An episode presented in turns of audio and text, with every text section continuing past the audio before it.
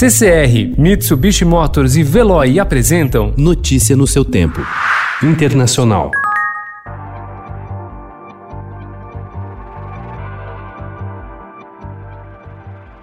Em meio aos protestos que ainda se espalham pelo mundo contra o racismo e a brutalidade policial após o assassinato de George Floyd, a morte de um homem negro pela polícia em Atlanta ameaça desencadear uma nova onda de atos contra o racismo nos Estados Unidos. O caso aconteceu na madrugada de sexta para sábado, quando um policial matou Rayshard Brooks, um jovem de 27 anos, enquanto tentava prendê-lo, segundo autoridades locais. A chefe de polícia da cidade, Erika Shields, renunciou depois do caso.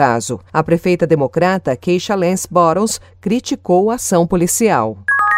De máscara no rosto, o diretor do principal hotel do presidente Donald Trump, na Pennsylvania Avenue, comemora. Depois de três meses brutais com quartos do hotel vazios e um número pequeno de funcionários, Michael Demlincourt finalmente tinha alguma coisa a festejar. Os assentos na calçada para receber com segurança os clientes fãs de Trump. Voltemos ao trabalho, disse Demlincourt no Twitter em 28 de maio.